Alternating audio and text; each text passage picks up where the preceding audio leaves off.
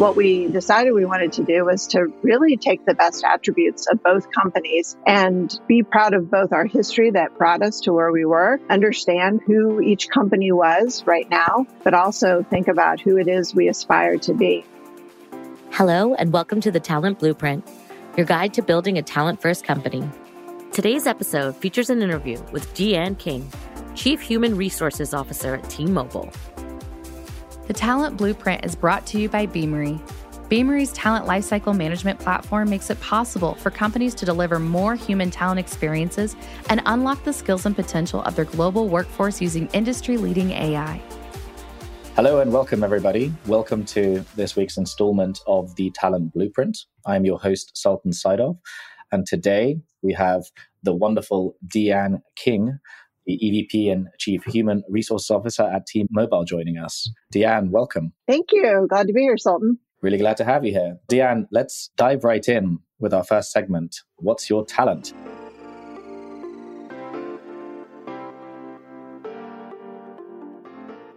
Tell me about your role at T Mobile and the work that you're doing there.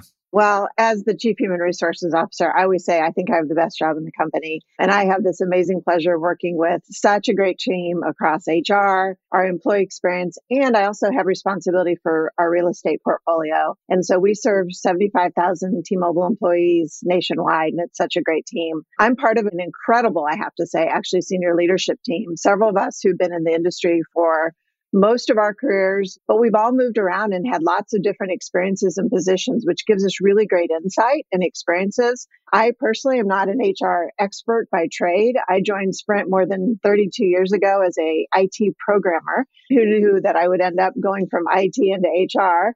But it was such great work. And I've been in probably every different organization across the company. And it has given me such a great perspective on the business and how employees work differently and what motivates them. And I think honestly, I've probably been training for this job for probably my entire career. And of course, our CEO, Mike Sievert, he is such a wonderful champion for our people and for our customers. And he really sets the tone with this just amazing culture. It challenges us every day to do more, to do better, and really love on our customers. And I have to say, since our merger two almost now three years ago, which came at the same time as the pandemic, I personally have been really focused on ensuring our employees just feel the love and the support and have learning and development opportunities that they need to be successful and really feel part of this new company and this great inclusive culture. I can see how it would be a very rewarding place and role to be in and navigating such a major brand and business through such turbulent times and times in which the expectations of people as consumers and as employees have been changing so rapidly. What's the most rewarding part of your role in navigating all of that? Well, a lot, quite frankly.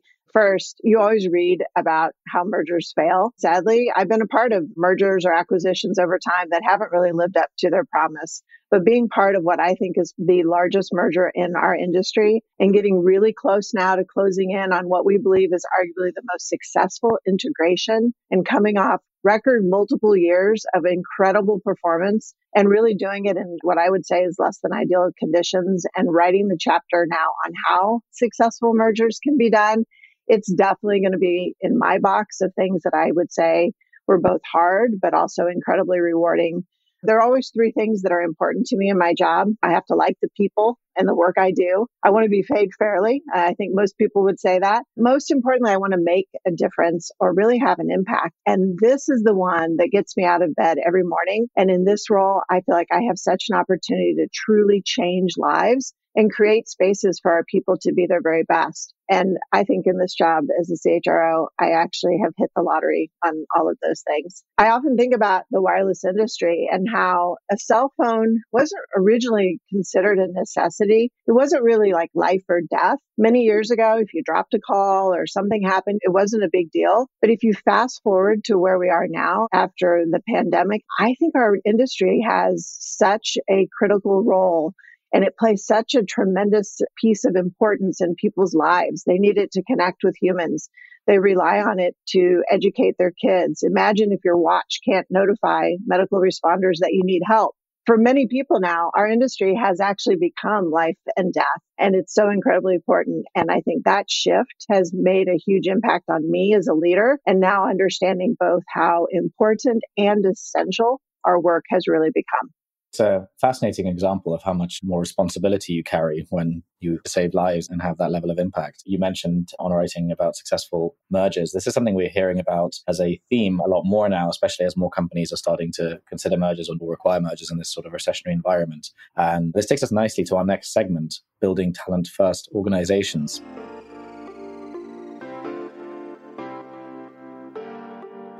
The Sprint T Mobile merger happened in the swing of the pandemic, but the level of uncertainty of how to connect your workforce plan, your hiring plan, your retention plan in the middle of that kind of merger and everything else must have been a fascinating experience to live through. What was the biggest opportunity you saw when the merger was first in full swing? And how did you approach the opportunity in that situation? So, a little bit of background. I was in the CHR role at Sprint prior to the deal closing, but I'd only been in that role for probably 12 to 18 months prior to our deal actually closing. And many, many years prior to that, I was in more of an operations customer experience integration type role. So going into the integration and closing the deal, I wasn't sure what role I would actually end up playing in the company. And I found myself migrating towards business and people type of work. I was asked to step into this role. One of the things that our former Sprint CEO had said to me was one of the reasons that they wanted me to take this role and consider taking the role here at T-Mobile was an opportunity to help bring these two companies together. That's a huge challenge because as I said, you often read about those companies that are not successful when that kind of work happens. But it was also, in my mind, I think what was a once in a lifetime opportunity, figuring out the best way to bring these two huge companies together, different cultures, different locations. We did a lot of work planning and leading up to and working side by side, but we weren't one team yet until April 1st. But what we decided we wanted to do was to really take the best attributes of both companies and be proud of both our history that brought us to where we were, understand who each company was right now, but also think about who it is we aspire to be. And it wasn't easy because culture is really kind of built over time. And so we we launched our values and our mission and our vision during those times. And we're in the process actually right now of kind of going back to that because doing that from people's basements and kitchens and bathrooms and wherever it was that people were working during the time, it's just different when you can actually get people in a room and you can talk about it and you can see and live examples every day of how those values are. I'm really proud of the culture that we have. And I think a lot of that is because we listen a lot to our people. We listen to our employees. What do they need? Whether it's benefits, whether it's support, education, tuition, health, whatever it might be. Even in the most recent challenging environment, we've continued to listen and make adjustments and things like fertility and surrogacy and adoption benefits and mental health services. Something that has always been important has been so critically important over the past couple years. And then during the middle of the pandemic, when parents had to be teachers and work, you know, we provided a lot of online services for kids and for parents to also help our parents have a little bit of a break and help them with their children. So I think just an incredible opportunity. I love the extent to which you focused on cultural alignment as that first pillar in the merger, which is obviously so key in itself and the risk of what goes wrong and the listening side of getting that right, especially when you're joining such a massive organization and creating this merged entity at a time when everybody else's needs and situations changing. What were some of the other risks that you considered culture risks when you were trying to navigate how to prioritize your early decisions during the early days of the post merger and when you first started in the role? Culture is, I think, such a critical part of what makes companies great. But we also found during that time that we would actually use the same words to describe something, but they actually meant very, very different things. So let me give you an example. Both legacy companies would use the word innovators as part of descriptions of who we are and what we're proud of. T-Mobile was in a growth period. And so innovation was really about winning more customers' hearts growing our success, our subscribers, introducing new products and services. They didn't always have time to figure everything out and build it technologically. They could just throw people at it. The Sprint team also described themselves as innovators, but we were innovating for very different reasons. We were innovating for survival. And so T-Mobile's innovating to thrive, Sprint's innovating to survive. And the underlying attributes and how you actually did that work was very, very different. That was one of the things that I think we learned along the way is that some of these things we had to really dig the next layer deep because what people would say at surface level sounded very aligned, but the underlying behaviors, how we would have worked or decisions we would make or the cultures were kind of unique. You mentioned this uh, really interesting difference between the cultures and the messaging and the wording that you have to think about when you're bringing two groups together. What does that look like within the organization? And for example, frontline employees and office employees, how do you think about getting the right focus, either in terms of programs or messaging, to ensure employees are thriving and growing? And is there a difference between those internal groups and how you approach that? we're very focused on creating this culture of growth and employees really being able to be their best self, their whole self to work. We really want to know who you are. We want to know about your family, your hobbies, your passions. We don't want this just to be a place that you come and you spend your eight hours a day and you punch the clock and you go out. I'm a living example of this, I would say, is we really want our talent to come to T-Mobile for a job, but stay for a career. When I started this, at this company 32 years ago, I had no idea I would be here. I mean, I kind of laughed. My dad was, you know, one of those lifers at a company. And I remember thinking like, who's going to stay at a company for their entire life? But I've been one, a great example of someone who's had probably 10 or 15 different careers over those 32 years, all within the same company. And in order to do that, I think we have to really encourage and provide this concept of constant learning and find ways for our employees to grow internally. And that doesn't always mean grow up, it could mean grow across and learn new skills. Um, I think we do that phenomenally well here and are always challenging ourselves to do more and do better. We have lots of development programs, lots of companies have that. I think we have some pretty innovative ones. We also do a lot of rotational assignments, stretch assignments where employees really can network and can work in different areas of the business. And through that, they start to develop relationships. They have a greater appreciation for what we call kind of that left to right work versus within your own team and the silos. I think I would probably be remiss here if I didn't also talk about the other part of my job, which is in real estate. I think our real estate team and their partners have to be some of the best out there. We've made massive investments to our spaces, especially coming out of the pandemic with a more flexible workforce. And what we have found is what people come to the offices to do now are very different and require different spaces to do it in. And even in our frontline teams, like we call them our CECs or our customer experience centers, these centers have gyms and game rooms and mother's rooms and theaters and places to reflect and practice your faith and places to eat, shops and stores. I could just go on and on and on. And they're hard jobs, but we want our employees in these spaces to really feel our support and our love and be able to unwind a little bit. And let's face it, work is hard, but we try to celebrate a lot and have a lot of fun every single day. I love your phrasing around coming for a job and staying for a career and the growing across mindset to, to enable that across all these different groups. One of the things that we are seeing a lot of organizations struggling with is taking those insights of where do people need support in learning and growing into account when trying to establish good organizational planning. Especially over the last three years, it's been pretty hard to forecast in most businesses. These problems have been amplified compared to what they were pre-pandemic. And it makes questions around you know how do we look internally to fill some of our new needs? How do we take into account some of those internal developments and rotations in our planning processes more important than ever? I imagine it's a particularly acute challenge to create good forecasting across the board and understanding sort of the gaps in current talent versus how you navigate those growth paths. How do you think about the gap areas in your talent base and making forecasts around this? I would just throw out there that if anybody's figured it out, give me a shout because I have to tell you, this is a huge priority for us. We have been so focused over the past two, two and a half years, really on just integrating these two companies, bringing our networks together. And now we're actually spending time thinking about kind of the next chapter of the Uncarrier and who we are and what's important. And it's a tough job for any company, like you said, especially one that is of our size.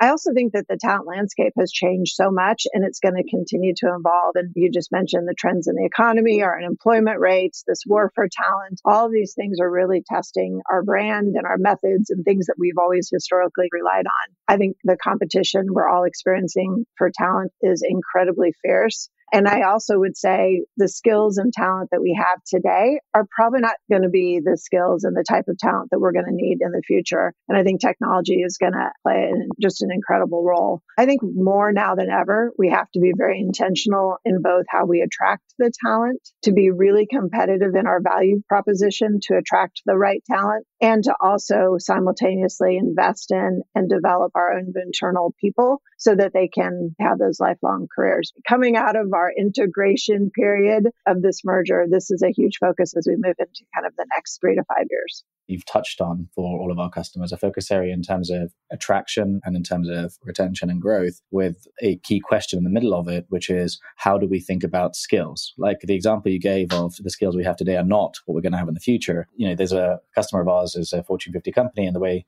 they framed it is very similar to you. They said we believe that five years from now probably up to 50% of the roles we have will not be the same skill sets we have today, which means that after, up to 50% of our people won't have a place in the company we are five years from now. What we don't know is which people, and we don't know how many of them will be able to grow and learn and develop during that time frame. It's a really tricky question because some of that stuff is unknown. Technology can't help tell you what the world will be five years from now. But there are certain things that people are starting to think about in terms of de risking and looking at data differently. And a lot of the reasons this has been hard boils down to the fact that HR systems have been built around processes like payroll onboarding applications and less built around people data and skill data. And so it's a pretty big lift to try and create this kind of mindset of, well, what skills do we have and how do we make reporting and insights around this that pretty much every company around the world is trying to tackle at the same time right now. And certainly there are some really interesting success stories. There's other episodes where people talk about their approaches, but it's an exciting time to be more human centric in how we think about that data and our attraction and hiring full potential and growing that potential and capturing, well, what is potential? How do we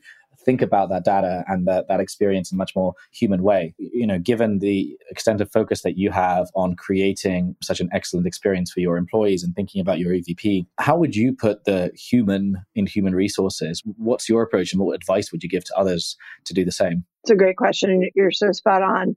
One of the things that I'm really proud of when we created this organization is we created a dedicated employee experience team. And I remember um, early on, a lot of folks on my team and other parts were like, what is employee experience team and what do they really do? And this team, honestly, they spent the first probably two years really trying to support our employees through COVID and through the pandemic. But now they really started to spend a lot of time understanding the entire employee journey and constantly kind of measuring our progress and using things like data, but not just data from, you know, our employee engagement surveys, but looking at data and rewards and recognition and how those people, what their journeys look like differently than maybe somebody who doesn't get rewarded and recognized very much. Looking at things like even attendance data. Are those that are coming into the office having a different experience in their employee journey? And when you start to really triangulate all of this data in different ways, you can start to create personas and understand what's really, really, really important to people. And what we've learned is that creating this inclusive culture and creating a sense of belonging is really, really important to our people. We've prioritized our DE&I, our diversity, equity, inclusion investment, and using that as one of the key levers that our employees are using around building the sense of belonging. We have 45 local DE&I chapters across the U.S. representing all of our employee resource groups, Pride, Women and Allies, Veterans, Accessibility, and so many more of those. And we have over 40% of our employees that are part of these ERGs. And that makes me so proud. And I really would like it to be like 80% or 90% of our employees that are really engaged there. We also created, and it's part of this employee experience team, what we call a community team. And this community team is really there to support our employees to do things like take a break sometimes from the day to day work and engage and connect with coworkers through maybe activities that are like kind of odd. Sometimes we host interactive programs like desk yoga or cooking classes, or we do like cultural tours and we go visit international spaces and places and all kinds of things. And I mentioned previously during the pandemic when we heard our parents really struggling, we created a program called Magenta Kids. And we provide tons of resources, including some great T Mobile swag to all of our kids. We had story time. We have all different kinds of activities and resources for our employees as parents, but also as their children. I've never worked at a company. I'm, I am biased because I'm a part of this great company that just has so many amazing resources to help wherever they are and whatever they need, which makes my team's job so much easier in supporting and loving and really helping our employees the way in which you've married the focus on employee experience and listening with this focus on inclusion and diversity. It reminds me of one of the most commonly asked questions for HR and talent teams over the last couple of years has been how do we attract diverse talent? Where do we source diverse talent? And the answer is usually to ask a different question, which is how do we authentically create a proposition that showcases our approach um, to inclusion because that is attractive and that is also right. going to help retain and grow that talent. With these different programs that get unlocked when you have all of these insights from employees and what they want to do. I imagine there's been a lot of options for what to prioritize in terms of implementation. Is there any program that you have been particularly proud of in your time at T Mobile? There's actually a number of programs. I'll give you a couple of examples in particular. One of the ones that we heard and it came about in advance of, but also around the same time of the Roe v. Wade situation that came about in our country and it was really around this fertility and surrogacy benefits. And I believe what we had were great benefits. And, you know, we listened to our ERG groups and what they told us is, no, we need to do better. We need to do more. And the programs that we have now and the way that we support our people, you know, you're not handed off, you're not dropped after you spend a certain amount of money. Our job is to make sure that you're either able to carry a child, adopt a child, have a surrogate, you know, deliver a child, whatever it is. If that's important to you, then our job is to make sure that we can make that happen. We also we went to this hybrid workforce and we've been very intentional also in creating what we call these centers of gravities in different locations around the country and also creating work so that these types of work groups work closely together in certain centers of gravity around our geographical footprint. And we heard from our veterans group, we have an initiative to hire 10,000 military vets and their spouses or partners. And what we heard was great. However, if I'm a military spouse, I can't always control where I work. I often have to move from one location to another based on where my spouse or partner is getting deployed. And so your policy around being in these centers of gravity are really restrictive to us. Is there any flexibility? And we said, heck yeah, absolutely. So we spend a lot of time really listening and understanding what's important. Two weeks ago, I was in one of our customer experience centers. We had a big all hands meeting and I had an employee come up to me afterwards and she said to me, Hey, I don't know if you know this, but I am a little bit on the autism spectrum and being in this environment is really exciting, but it's really overwhelming. And I love my job. I love coming to the center every day, but it's really hard for me to focus. And so one of the things that we're starting to look at now is is there a way to create in these spaces maybe a little a version of our CECs that are maybe a little bit better for some of our folks that may have some of those neurodiversity challenges. And we won't know those things if we're not listening to and really talking to our employees to hear what's important to them. I love the breadth of the examples there. It's a really important time for these types of initiatives to have a voice because there's also so many other leaders and companies out there looking for inspiration of how do you start this and how do we capture these voices and turn those into programs. And it's great to see you, you leading by example. Uh, this takes us nicely to our next segment. Where do you take these things in the future and what could be better?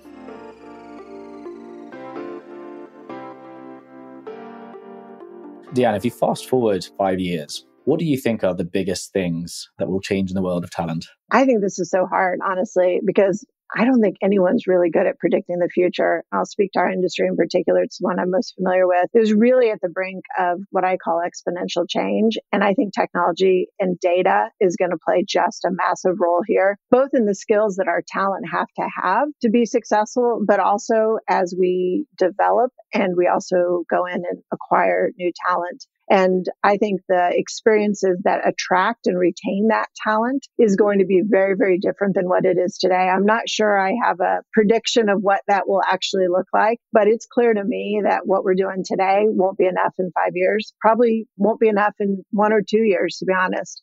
I do believe that technology is going to just play a massive role in taking the repetition out of the jobs and we're going to need people that have skills around connecting people and letting our computers and our technology really enable us with superpowers to anticipate our customer needs and have our employees spending the time solving these really hard, meaty problems, not being the experts that have access to 10 or 15 different systems that we don't let our customers have.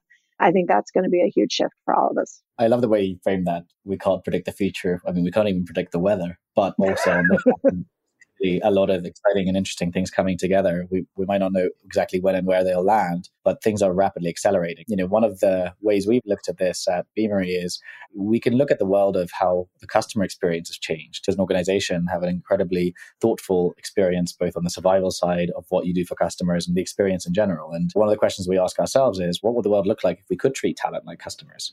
And I think increasingly those the quality of those experiences is converging. So similar. I agree. Couldn't agree more. And, well, Deeanne, thank you so much for this amazing conversation. It's so great to have you here. Thank you, Sultan. My pleasure. The Talent Blueprint is brought to you by Beamery. Beamery's talent lifecycle management platform makes it possible for enterprises to drive more human talent experiences and unlock the skills and potential of their global workforce with industry leading AI. Beamery optimizes every step of the talent lifecycle, from sourcing and identifying talent with the right skills and potential to building and marketing your employment brand creating an internal talent marketplace, and mobilizing your employees through getting the reporting and talent insights that you need to make better decisions about your workforce. Are you ready to unlock your talent? Learn more at beamery.com.